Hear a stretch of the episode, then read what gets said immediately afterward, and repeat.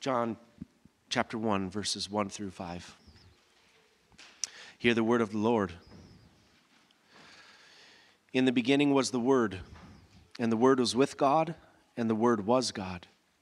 He was in the beginning with God. All things came into being through him, and apart from him, nothing came into being that has come into being. In him was life, and the life was the light of men. And the light shines in the darkness, and the darkness did not overtake it. This is the word of the Lord. So we are continuing on in, in the Gospel of John, and um, the way that we're starting is going to make it feel as though we're never going to get out of the Gospel of John. Um, uh, please don't be too concerned about that. I don't really plan to be in the Gospel of John for years on end. Um, though one of you wrote me a note when you, I think for Christmas, I don't want to name you because I'll put you on the spot, but one of you wrote me a note saying what a joy it was for most of your childhood to sit under sermons that were being preached through the Gospel of John. I think it was seven years that they sat under the Gospel of John or something like that. And uh, they said that we're looking forward to our children having the same experience. And uh, my hope is not to be in the Gospel of John for seven years. Other things to consider. But however, with that being said, this morning my intention was to get all the way through verse 5. Um, and the more that I labored to do that, the uh, more my conscience just felt unsettled uh, by trying to cover that much this morning. So we're only really going to talk about verse 3 and some of the first part of verse 4 today in, in John chapter 1. So just so that you're aware, that's what we're hoping to cover today. Yeah, so we are we're continuing on in John, and I would invite you to pray with me as we pick it back up this morning.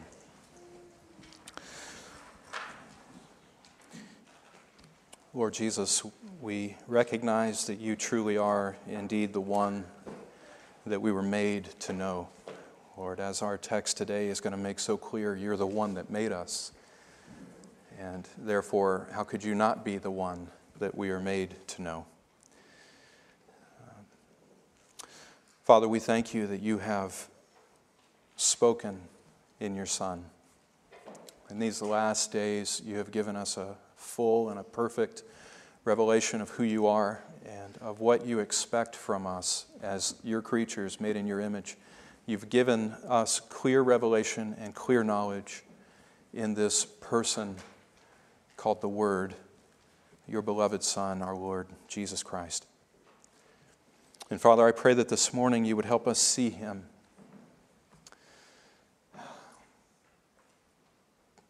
What more could we ask Lord, than that you would enable us to see, to behold the glory of your Son. But we know that in, in beholding his glory, we see your glory, Father. We know the glory and the majesty of the Holy Spirit and his ministry in our hearts when we see and behold the Son more clearly. So please, Father, look upon us and have mercy on us this morning. None of us have come into this room with hearts and minds that are focused on the Son the way they ought to be, Father. None of us have come in this room uh, with hearts overflowing with joy and delight and the pleasure of knowing you and your Son, at least not the way that they should be overflowing. And so, Lord, we pray that in your mercy you would look beyond and overlook our shortcomings and our failings and even the sins that have caused us to feel dull and numb today. Lord, the pain that we deal with as we walk through this life, the emotional pain, the, the, the, the physical pain, Lord, all these things, the, the trials of the world and the struggles of living in the midst of the darkness, Lord, and trying to be witnesses for the light and trying to live as children of the light. All of these things come in upon us, Lord, and weigh us down. And we pray that this morning, by your grace, your Spirit would enable us to be freed from those distractions and focus our attention more squarely upon the glory of your Son. Lord, that's the one that you want us to see this morning. So please help us see him. Father, we pray for this blessing in the name of Jesus Christ and for his glory, for your glory among us. Amen.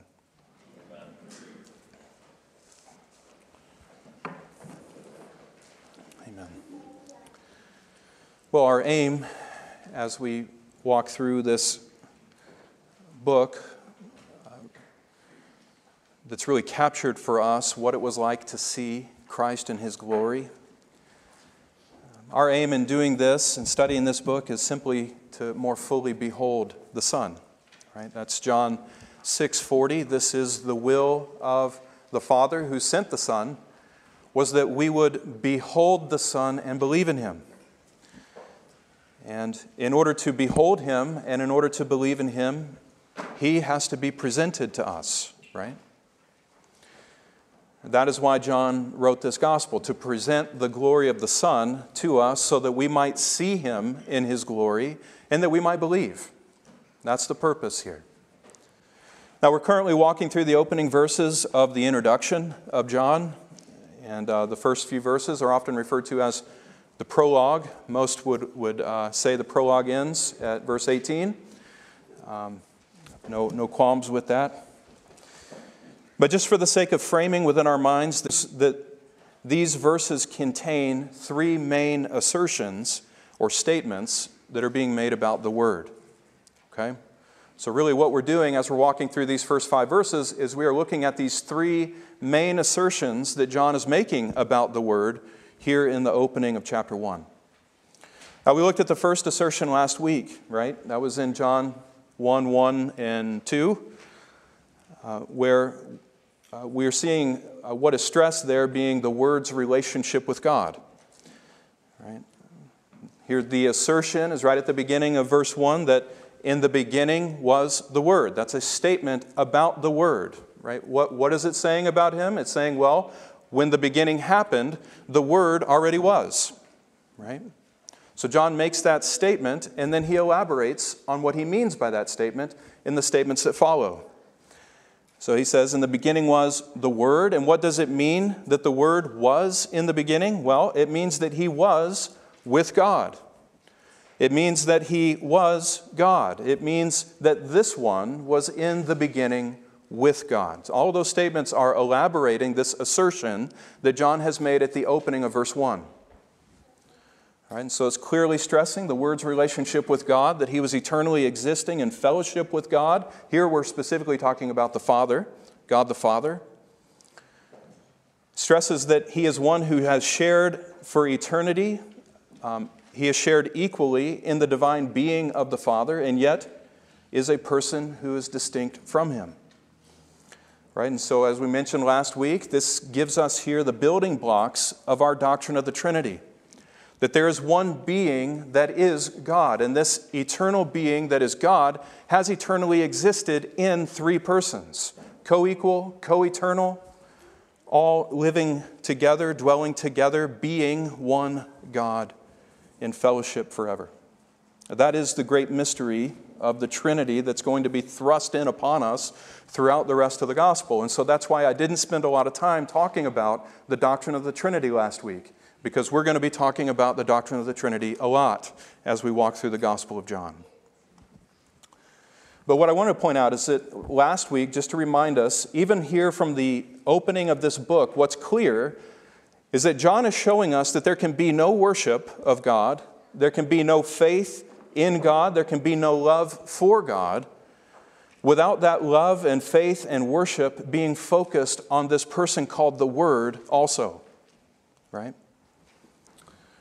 So that is that first assertion that we looked at last week. Now, the second assertion is found in verse 3, where the focus is on the word's relationship to creation. John 1 3 says, All things came into being through him, that is the word, and apart from him, apart from the word, nothing came into being that has come into being. Now, we've seen who the Word is in relation to God, but who is the Word in relation to the world? Who is the Word in relation to plants and animals? Who is the Word in relation to planets and elements? Who is the Word in relation to stars and galaxies and grains of sand and atoms? Well, John 1 3 declares unapologetically that the Word in relation to all of those things is the source of those things. He is the uncaused cause, in other words, that lies behind everything that exists. He is the reason that there is anything rather than nothing, right? He is the ultimate reality that stands behind everything that you and I experience as reality.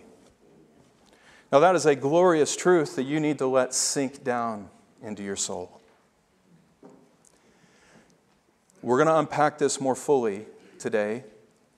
But what you need to understand right as we begin is that there is no experience in your life in this world that is not intimately and directly related to the Son. Whether you are a believer or an unbeliever, whether we're talking about fish swimming in the ocean, whales, whether we're talking about tigers and lions, or trees growing in the jungle, or the snow melting outside of, in front of us. Thank God the snow is going away. Praise God, right? The sun is coming. I heard one of you talk about the beauty of the sun this morning, feeling rejuvenated by the warmth of the sun, getting some more vitamin D in us. We all look a little happier. It's wonderful. There is nothing that we experience or anything that we can talk about in this world that is not directly relating to Jesus. That's the point that John's making here right from the beginning, and that's the point that he's going to spend the rest of the gospel explaining to us. Right? That the life and the ministry of Jesus shows us this reality that there is no element, no aspect, no part, no atom no, what would R.C. Sproul say? There's no rogue atom in the universe. Well, there is no rogue atom in your life that is not connected directly to Jesus Christ the Son. Now, our job is to see that connection, to believe in Him, and to worship Him in light of it. So, He is, Christ is the ultimate reality that stands behind everything that we experience as reality in this world. Now, John 1, verse 3 states this in two ways. You have it stated positively, and then you have it stated negatively. So, positively stated, John says, All things came into being through him. Now, the structure of these words in Greek seems to lay emphasis on all things. That's what comes first in this verse in Greek, and that seems to be what John wants us to grapple with in our minds. He wants us to take this picture of all things, all creation, from the very far reaches of the universe down to the atoms and, and, and, and, particles that we deal with in microscopic biology or anything else in between. We're to have this concept of, of all things in our mind and understand that it is only through Him that any of it has been made. That's what John's driving at. And when it says that it all came about through him, John is identifying the word as the means by which it all came into existence. We'll elaborate on that in a sec. Now, after making that positive statement, he elaborates on it further by stating it negatively, right? Saying everything came into being through him, and if that was not clear enough, let me say it another way. All things came into being through him, and apart from him, nothing came into being that has come into being. Now, that's a very strong way of saying this, right? There's a lot of negatives in this verse. You could translate it this way not one single thing that has come into existence did so without him. Now, you can tuck that thought away in your mind for the next opportunity you have speaking to a Jehovah Witness who believes that Jesus was the first and greatest created being that God made, and then through that created being, made everything else. Well, this verse tells us very plainly that that cannot be the case because Jesus is the one who made everything that was created. In fact, John says it so plainly that he goes on to say, There is not one single thing that has come into existence that was made apart from him. Now, if he is a created being, then that statement can't be true because there was one thing that was created apart from him, and that would have been him. Right? It's a wonderful way to reason with Jehovah Witness, but close that parenthesis, hold on to it. So, John is clearly bringing to our minds the reality of creation and saying that Jesus is the one that lies behind all of it. Now, what I want to do for the rest of our time this morning is I just want to look at some, some thoughts. I want to unpack some statements that help us understand what this verse is teaching us about the Word and the Word's relation to creation. All right, so I think I've got five. You kids, you have a kids' bulletin? Who has a kids' bulletin? How many, how many points do I have under main point number two? Five? Okay, yeah, I was right. I got five. Just trying to make sure the kids are awake. I think one of them is. Number one. What does this verse teach us about the Word and the Word's relationship to creation? Well, first of all, verse 3 hints at the relationship between the Father and the Son that is put on display through creation. Verse 3 hints at the relationship between the Father and the Son that is put on display through creation. We see this in one little word in verse 3, where it says, Everything was made through him. That word. That word is explaining to us the specific way in which this person, identified as the Word, is responsible for bringing all creation into existence. How did all things come into being? Well, it came into being through him. In the beginning, God created the heavens and the earth. That's Genesis 1 1. And John 3 comes alongside of that and says, and by the way, the Word was the means by which he did it. In other words, the Word, the eternal Word of God, is the instrument by which God the Father's eternal conception of creation was actualized. Get that? So there's a concept of creation that has eternally existed within the mind of God.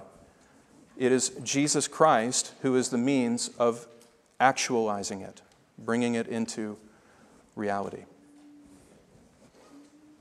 Now, we could argue about whether it's reality being in the mind of God or not, but we're not into that philosophical discussion right now.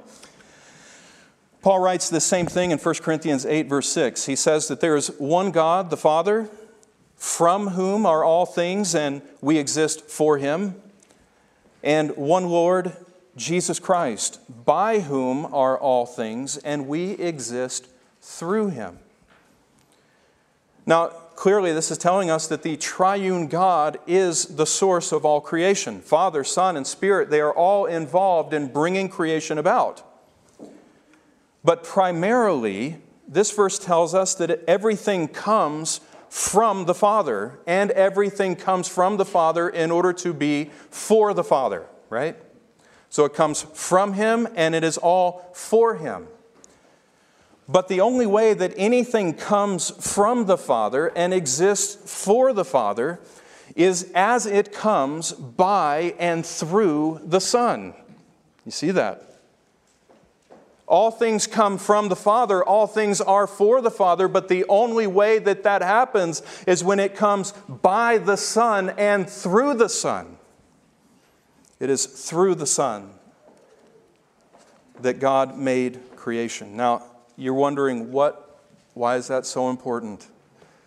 Well, we're going to have a long time to unpack why that's so important in the rest of the Gospel of John. So hold on to that question, and we'll get to it eventually. Number two, because the relationship between God and the Son is revealed in some way through creation, Therefore, it is impossible for us to have a right understanding about creation without considering it in relation to the Son. Just as verses 1 through 2 imply that we cannot think rightly about God apart from thinking of Him in relation to the Word, so also we cannot think rightly about any part of God's creation apart from how it relates to Christ, the Word. So Colossians 1:16 says the same thing, for in him in Jesus all things were created both in the heavens and on the earth, visible and invisible, whether thrones or dominions or rulers or authorities, all things have been created through him and for him. Now that means that everything in this world whether we're dealing with things in the heavens or whether we're dealing with things on the earth, whether we're speaking of things that are visible or whether we're talking about things invisible, whether we're considering thrones or dominions or rulers or authorities, whether in heaven or upon the earth, whatsoever things that may be, they exist for Jesus Christ and they exist through Jesus Christ, and therefore ultimately they belong to Jesus Christ. He's the source, He's the sustainer, He's the owner, and that means that there is nothing that we can do in this world and do it rightly.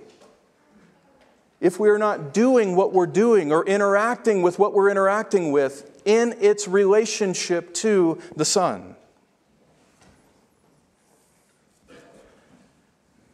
Everything belongs to Him. They are all His, including you and me whether you acknowledge his ownership or not. John 17, right? What is it, verse 2? Jesus says, Father, I praise you that you've given me all authority over humanity so that I might give eternal life to those whom you've given me. Jesus has all authority over every single human being in this world. And every single one of us belongs to him by decree of the Father.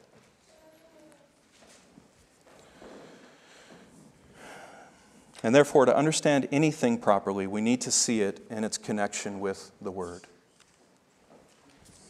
Statement number three Everything in creation is designed to draw our attention back to the Word, God the Son. Because something of God is revealed through, something of God's relationship with the Son is revealed through creation it is impossible for us to have a right understanding about anything in creation without considering it in relation to the Son. And in light of that, everything in creation is designed to draw our attention back to the Word, God the Son. Now, these statements are building on each other as we go, so keep that in mind. Just as in Genesis chapter 1, we find over and over again the statement that the goodness of God was manifest in His creation. You remember that, right? God spoke, it came to be, and it says God saw it that it was good, right? And then there's that culminating de- declaration of the goodness of all creation at the end, where it says, God looked upon all that He had made, and behold, it was very good. It was exceedingly good. Right? That goodness of creation was not inherent to creation. What made creation good in the beginning was that it reflected and manifested the goodness of the God who made it. Right? So it was, it was God being seen through his works that made the works of his hands good. Okay?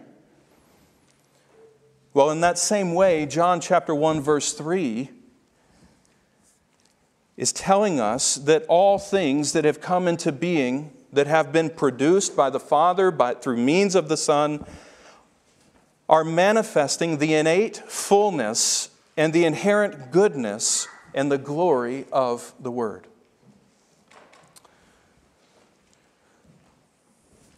All things spring into existence through the Word. Now, this means that no matter where we look in all of creation, we are necessarily being brought face to face with the Word's innate goodness and glory. You don't get that. No matter where we look in God's creation, we are necessarily being brought face to face with the Word's innate goodness and glory by the various ways it is expressed in creation. Maybe you didn't follow me there. Let me give you some examples. When we see the beauty of the sunrise or the sunset, or oh, last night I couldn't sleep because the moon was just at the right point in the sky where it was rising in, in, in our window, right? So, like, our bed is right there and the window's right next to it. And, and I just, I couldn't sleep because I was watching the glory of God manifesting in the travel of the moon, right? Just beautiful, wonderful. When we see things like that, what we are seeing is nothing less than the beauty of the Word being manifested through it. See, this is, this is what's so incoherent about an atheistic or godless worldview. They appreciate beautiful things like art, they appreciate beautiful things like music, you know, music, an art form. They appreciate the wonder of things like mathematics, right? Uh, in fact, um, Albert Einstein, I think it was him that said the most incomprehensible thing about the universe is that it's comprehensible. Right? And they see the beauty and they acknowledge the beauty and the glory of something in creation, but they deny the one who actually is what makes it beautiful. Right? See, in an evolutionary atheistic worldview, you have no basis to declare anything to be beautiful. You have nothing to stand upon to say that anything is right. There is no absolute standard of truth or beauty there's nothing that ought to be acknowledged as appealing and being better than some other option because there's no ultimate standard standing above it all. All you're dealing with are preferences, opinions of one mass of cells clumped together being brought up against the opinions of another mass of cells being clumped together. There's no meaning and no beauty behind any of it. It's meaningless. And yet, when we look at things like a sunrise, even the most hard hearted atheist must acknowledge the beauty that is manifesting in that scene. What makes it beautiful?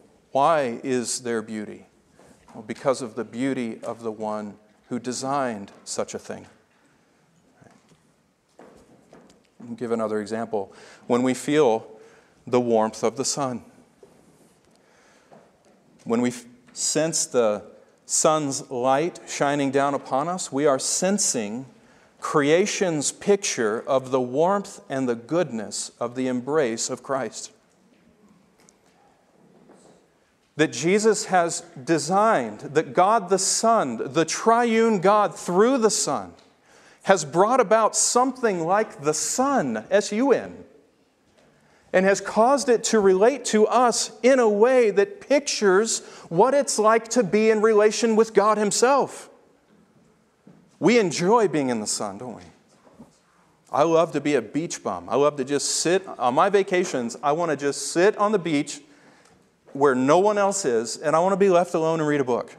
Like, let me fry, right? Dick, Dick Magler's back there going, Brother, you don't want that. put a shirt on, put a hat on. I love the sun. I love the beauty. I love the warmth. I love the joy, the delight that I get, the magnificence of it, the power of the sun. But all that is, is an expression of the Son of God being manifested to me. When we see the glory of lightning, right? Who hasn't been in awe of seeing the glory of lightning? Uh, when, when it's struck close to you, right, Mike? You feel, you feel the power of that lightning in the thunder, right? When you see the glory of lightning or you feel its power in thunder, what we are beholding is the glory and the power of the Word who brought these things into existence. See, all of creation is merely a means by which God is showcasing His glory. And if you don't have that kind of perspective of creation, you are never going to relate to creation rightly. It will either be an idol or you'll be indifferent to it. But you'll never find the balance of enjoying it and acknowledging the way in which it manifests the glory of God until you see it in relation to the one who made it. It's my favorite one. In the beauty of the various colors that are dispersed out of pure white light. One of my favorite things is shining white light through a prism. Because you see the constituent colors break out on the other side of the prism that all combine on the first side of the prism to make white light. Who could imagine such a thing? Or who could create such surface? Who could, who could envision creating such surfaces that absorb certain of those colors and reflect others of those colors to allow observers like us to see its beauty? What makes a leaf green? It's that it's reflecting green light. What makes that brick red? Kind of muted red. Is that right? Or is it brown? Whatever it is. What makes it like that? Why doesn't it appear as black? Why doesn't it appear as yellow, blue? Because the surface of what that brick, the, the, the elements that that brick is made out of are such that they reflect red light or brown light, whatever it is. However, you would make that color pattern.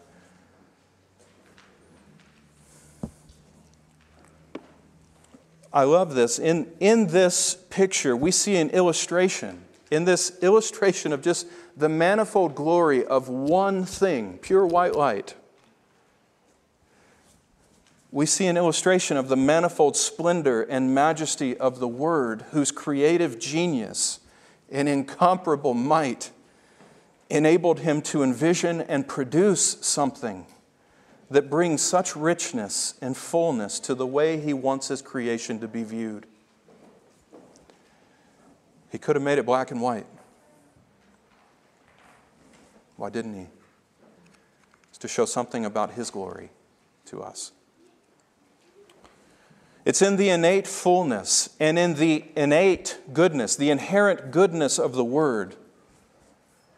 It's that that has given rise to all these other things. And as we behold the various parts of His creation, we are beholding the various aspects of the character of the one who made it. And so everything in creation is designed to draw our attention back to the Word, God the Son. And if anything in creation does not yield that product in your heart, if it doesn't bring you back to Jesus, then you're not viewing it rightly. Number four. Some of you some of you have told me to take this thing and throw it away. Um, I just want to be, I want to be respectful. But. Number four. As the Creator, the Word is the source of all life. As the Creator, what we learn here in John 1 verses 3 and 4 is that as the Creator, the Word is the source of all life. And this is where we're dipping into verse 4, okay? Notice in John 1 4, it says, In Him was life. Now we're going to pick up on this verse next week because this is the third and final assertion that is being made about the Word in these opening verses. We're going to come back to verse 4 and verse 5 next week. But notice how the structure here in verse 4 is similar to the structure of verse 1. In the beginning was the Word, in him was life. Now, in the same way that we can say the Word has always existed, that even in the beginning he always was, in that same way, we can also say that life has always existed in the Word. In him life was. That's a pretty bold assertion. Life is not something that the Word has received at a point in time, but rather it is something that He eternally possesses and something that has eternally existed in Him. Now, if you can shift gears with me for just a minute, probably more like 10. Maybe you'll permit me to speak about this reality of what this verse says from an apologetical perspective. That is, from a perspective that enables us to give a defense for the hope that is in us. One of the questions that has occupied the thoughts of mankind for millennia is where did life come from? Particularly in more recent centuries, uh, specifically post Enlightenment centuries, this question has been asked with greater fervor and urgency than in centuries prior. Because the many of our scientific postulations are, uh, have been governed by a desire to see how we can explain the existence of life without the idea of God. Now, that is the effort that has predominated most of modern scientific thought and, pro- and process is the endeavor to explain how life could exist apart from an idea of a being like God. Now, though it manifests in many different forms, the most popular answer to this question has either been the cop out of agnosticism, well, I don't know, and I don't care, or it has been some form of the idea known as spontaneous generation. Spontaneous generation is the idea that life sprang up on its own out of non living matter. It just happened, just came about. The conditions were right, and boom, there's life. Now, especially since the 1860s, following the publication of Charles Darwin's The Origin of the Species, the idea that life just sprung up all on its own has dominated Western scientific thought and research, and including popular thinking. Now, when I'm thinking of scientific thought here, I am not dealing primarily with practical science. Where's Eric Larson? Where are you, brother? Raise your hand. Yeah. I'm not trying to condemn your work, brother, right? Joe, highest regard, brother. I, am not saying anything negative about the kind of science that you guys do in practical applied science. But when science is being used as a tool to undermine the reality of God's testimony in the world, testimony of Himself, that's the kind of science that I'm dealing with. I may not have worded that entirely appropriately. You guys can correct me later, but. Ever since Darwin's, the publication of Darwin's book, Origin of the Species, this idea has, has really dominated Western thought uh, when it comes to the origin of life. Now, it's my understanding that Darwin's book assumed spontaneous generation rather than stating it outrightly. It was all based upon the assumption that this is true without really giving any evidence for it. But a follower of Darwin named Thomas Huxley was affectionately known as Darwin's bulldog. He pressed the idea of spontaneous generation militantly. For him, this was the definitive answer explaining how life could come about in a way that does not require the idea of God. Now, spontaneous generation had been around for generations, it had been around for decades, uh, centuries, right? I mean, where, what happens when larva seems to spring up from rotting food? Well, that's hey, it's spontaneous generation. It just came up, right? Looking at frogs coming out of the pond, developing in, in the pond and coming up onto the surface. That was an example of spontaneous generation. It just happens. Life just comes about on its own. Now, it's Huxley and those guys like him that were bringing this idea and thought to bear upon the, the notion of God. We don't need God to explain where life came from because life springs up on its own. Now, as a man named uh, Nordenskjold, guys, don't don't write that down. Just ask me later, I can get his name to you. But Nordenskjold, he put it this way spontaneous generation was a philosophic necessity, indisputable, indisputable for a natural scientific explanation of the origin of life. You can find more about this in Answers in Genesis. They have multiple articles dealing with spontaneous generation. That quote comes from life from life, dot, dot, dot, or not, if you want to look that up yourself.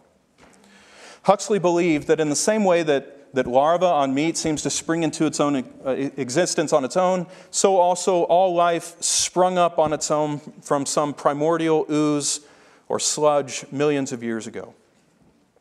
Now, this idea captivated the minds of Western thinking so much that in the 1860s, British ships started dragging the bottom of the sea, trying to find remnants or some evidence of this primordial ooze. In 1868, one even claimed to have discovered the slime out of which all life crawled. And Huxley latched onto that, held it up, and said, See, Here's the proof. Here's the evidence. This is legit. Here's the reason why there is no such thing as God. Right here. Here's your maker. this sludge that we crawled out of millions of years ago. Now, what's interesting about that, that story's been pretty much buried in the scientific community in regard to this issue because it was all a hoax. Some sailors mixed salt water with wine and it made this sludge. And that's what they claimed to be the sludge that they drug up from the bottom of the sea. But Huxley and others latched onto it and ran with the idea, right? Now you can imagine why, you can understand why the fallen, depraved, sin filled, God hating heart would feverishly and even fanatically latch on to something like this. We finally have a way to explain our existence without having to appeal to some God. Right? We can get rid of this idea of God and of His Christ. We can burst their bonds apart and throw their fetters from us. We're free. Well, despite all of the enthusiasm, it was the French biochemist Louis Pasteur. Is that right? Robin helped me with that. Create, uh, give her credibility for proper pronunciation. Louis Pasteur, it was Louis Pasteur who definitively refuted the idea of spontaneous generation. Uh, through his fermentation experiments that were published in 1882, uh, he shared those findings, the findings of these experiments, with the French Academy of Sciences in 1881, who had offered an award to anyone who could either prove or disprove the idea of spontaneous generation. At the end of his presentation, Pasteur had so clearly and thoroughly refuted the idea that life could spontaneously spring up from non living matter that he declared, Never will the doctrine of spontaneous generation recover from the mortal blow of this simple experiment. There is no known circumstance in which it can be confirmed that microscopic beings came into the world without germs, without parents similar to themselves. And what he's saying there, his ideas are what I believe became the basis of what we know as the law of biogenesis that life can only come from that which is already living, or that which can create life, we could say. Right. Rudolf Virchow, no, I'm not pronouncing his right, it's probably Virchow he stated the same reality in the mid 1800s when he said that all cells come from other cells. Now, despite the fact that this idea has been thoroughly refuted, variations of the theory of spontaneous generation have continued to be present till today. In fact, this is the main thing that most people claim whenever they're describing their beliefs in the non existence of God. Well, where did all life come from? Well, it just came, it just happened. Big Bang, evolution. Bam, here we are. Well, despite what people say, observable science confirms the testimony of Scripture that all life comes from pre existing life, the pre existing life that is inherent in God, the author of life. And against the evolutionist, science that is done with integrity and without bias even confirms what Scripture reveals to be the pattern that God has established in the beginning for how life would reproduce in this world. Life not only comes from other living organisms, but as Pasteur acknowledged, life must come from parents that are similar to it. That is, life um, comes from organisms that are like it, or living organisms can only receive life from other living organisms of the same kind. And you see that pattern in Genesis 1. They were reproducing after their kind. There's never been such a thing as a crossover species discovered. Never. Where one species is becoming another species, it's never happened. So, giraffes give life to giraffes, and dolphins give birth and life to dolphins, and dogs to dogs, and unfortunately, cats give life to cats.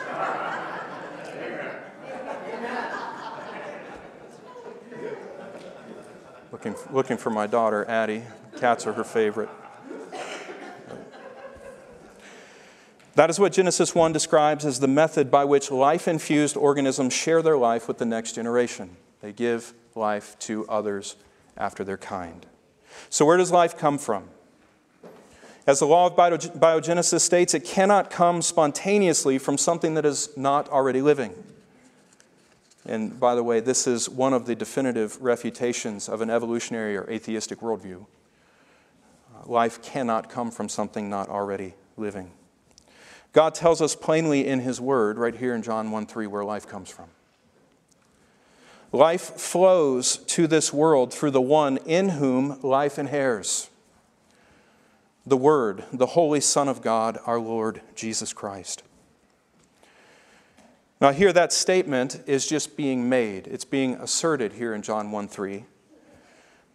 But the rest of this gospel is going to show many of the ways that its reality was demonstrated over and over again in the life and ministry of Jesus, right? We have the turning of water into wine. What is that except an, ex- uh, an example of his creative abilities? We have Jesus healing the lame and the sick. And what is that other than the reality of testifying that Jesus is creator? He's, he is life, and in him life is, and he gives and dispenses that life according as he wills.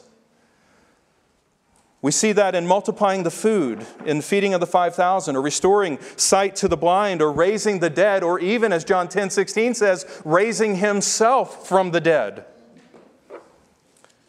Creation itself testifies to us that God is absolutely necessary. And the life of the Lord Jesus Christ proves to us who that God of creation is. And we're going to see that in the rest of this gospel. Now, that's really one, just parentheses here. This is really one of the things that is at the core, the, the heart and center of all of our devotion to the Lord Jesus Christ.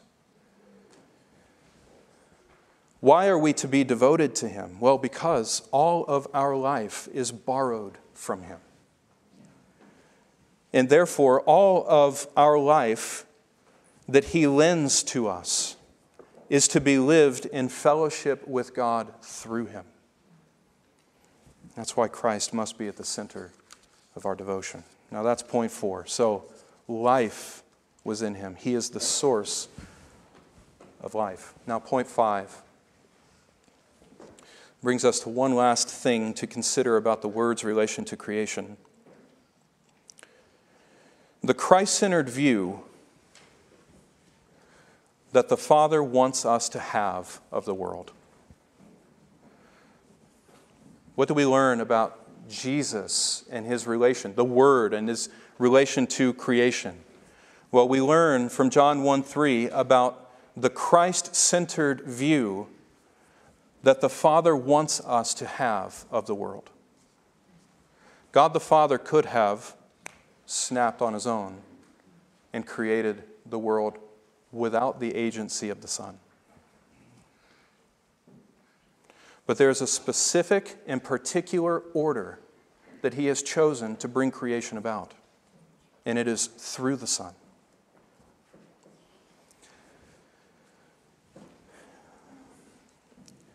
There's never been a moment in the history of the universe when God has had any dealings with creation apart from the Word. John 1 3, you see that, that without Him or apart from Him, was not anything made that was made. There's never been a moment in history when God has been in relation to any part of His creation in a way that did not directly involve the Word, His beloved Son. And as we're going to see in this gospel, It is the Son's work to glorify the Father. But it is the Father and the Spirit's work to glorify the Son. To submit all of the Son's enemies to Him. To magnify the greatness of the Son in this world to bring the glory and the majesty and the splendor of the Son to bear upon the hearts of dead sinners and bring them to new life. That is the Father's plan. That is the Spirit's work in this world. It is focused upon glorifying Jesus. It is a Christ centered work that the Father and the Spirit are accomplishing, even as the Son is accomplishing a father centered work.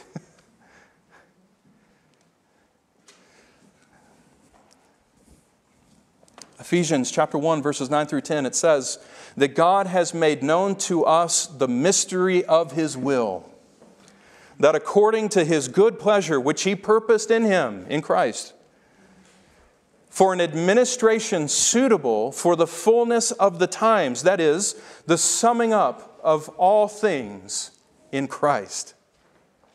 What is the good pleasure of the Father? What is it that the Father has purposed to accomplish in creation? Is it not the bringing of all things together in equal and absolute submission to His Son? Is it not the exaltation of Jesus that the Father is after? Ephesians 1 9 and 10 tells us that this is the Father's will, and that is exactly what is going to be accomplished at the end of all things. Putin will not disrupt that. Zelensky will not disrupt that. Biden will not disrupt that. Kamala Harris will not disrupt that. Yes, I said Kamala. You know where I'm at.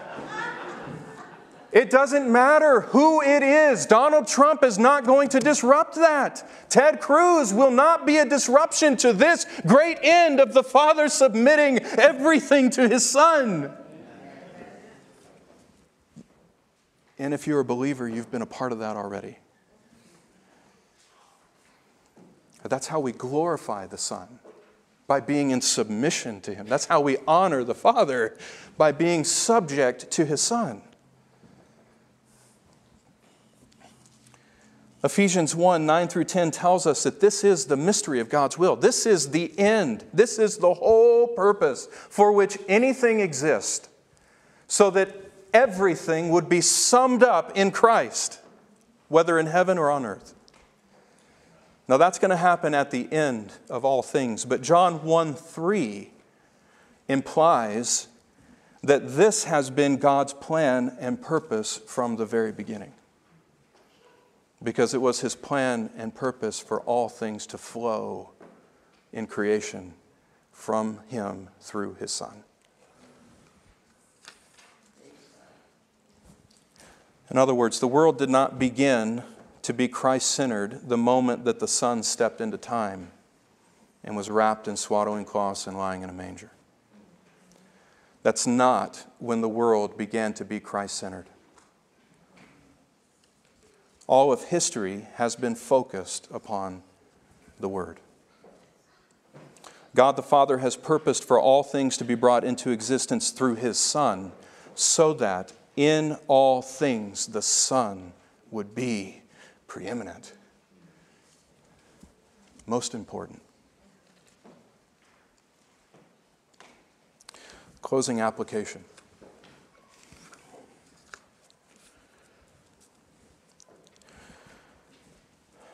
What's clear from all of this is that our entire existence is defined by the reality of the Word. What does God want from you? How are you going to do the will of God in your life? Well, in order to do that, you have to know what His will is. And what is His will for you? Simply put, God wants you and me to live a life of extreme, simple, and pure devotion to Him, specifically through His Son. What is God's will for you? What does He want for you? Most often, we think of that question in relation to practical things that we need to do throughout our life. Right? Who am I going to marry? What job should I get? Where should I go to college? Those kinds of things. Should I buy this car? Should I buy that house? Should I join this church or should I join another? All those practical things where we're thinking through and asking, God, what is your will for me? It's not the wrong question to ask, but the focus of that question is slanted, it's off. The question is right, but we need to bring that question into submission to God's answer. What is God's will for your life? God's will for your life is to be transfixed by a vision of glory in His Son. Do you. Yes? No? God's will for you, His desire for you, His plan for you, the fullness of all of His purpose for your life is to stand there transfixed by a vision of Jesus Christ. No, no, no, no. no.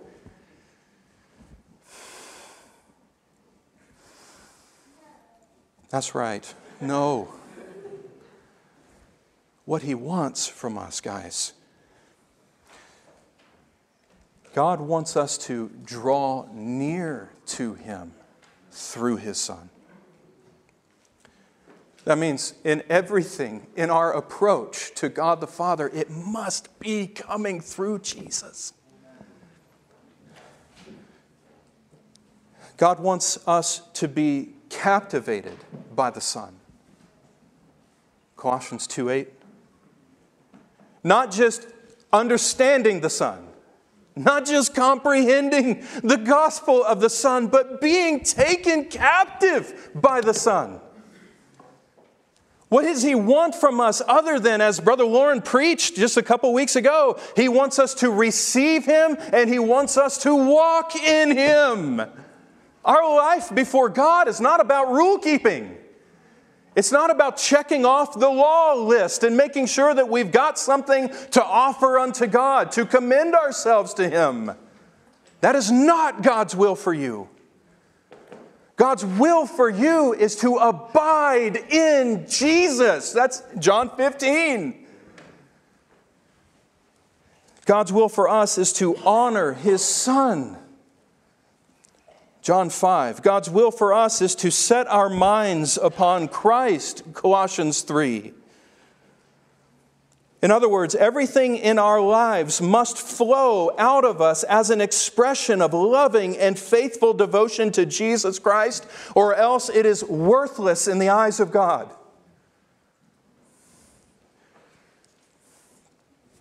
Is that how we are living? Is the question I have.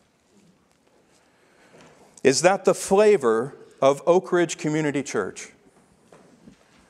That when you step into this building, you know that you are surrounded by people for whom this is their ultimate priority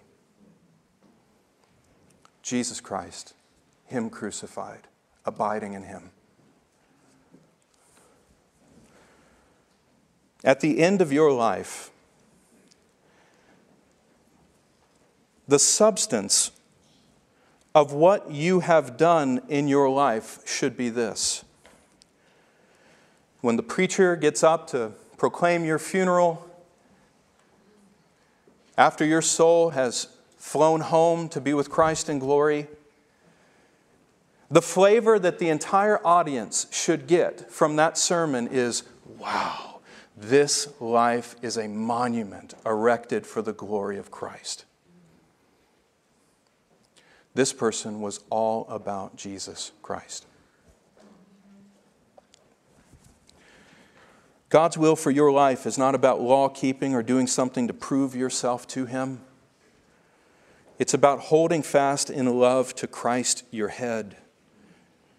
And as you are filled with His life giving Son, your Creator, God's life in you will bear fruit for the glory of the Father. My friend, how Christ centered is your life? I'm not asking how Christ centered is your theology. And I'm not asking how Christ centered is your confession. But in practice, how Christ centered is your life. You know, William Ames, one of my favorite Puritans, he defined theology as a life lived to God. That the study of God really reaches its climax when it produces a life that is lived to God. And when your life is not being lived unto God, your theology is defective. It does not matter what you say you believe about the truth or how you can articulate certain doctrines, how you can explain the realities of the gospel. It matters not if it has not changed your life. You understand that?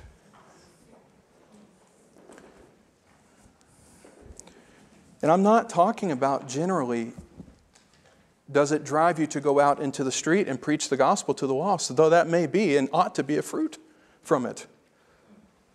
I'm talking about primarily what is your life like in your home? Primarily, do you honor God with the way that you eat? Do you honor God with what and how much you drink? Do you honor Jesus Christ? Is He the first and foremost in your perspective of your spouse? When you talk about, when you think about, when you, when you try to envision what it means to be a member in the local church, does the love of Christ and the glory of Christ cause you to love one another with sacrificial love, not because of what the other person does for you, but because of Christ and Christ alone? When you have that kind of mentality, when you approach what marriage, raising your children, using your singleness for the glory of Christ, when you have that kind of perspective, you will not waste your life, and God's will for your life and all those other practical areas will be abundantly clear. You need to focus on one thing. You need to focus on knowing and loving and abiding in and trusting and holding fast to and keeping your eyes fixed on and setting your mind upon and being captivated by Jesus Christ.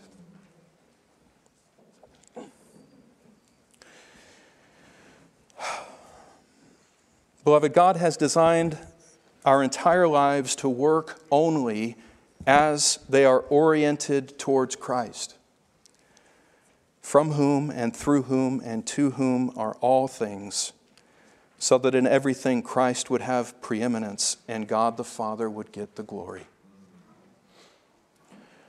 That is what the Gospel of John is after.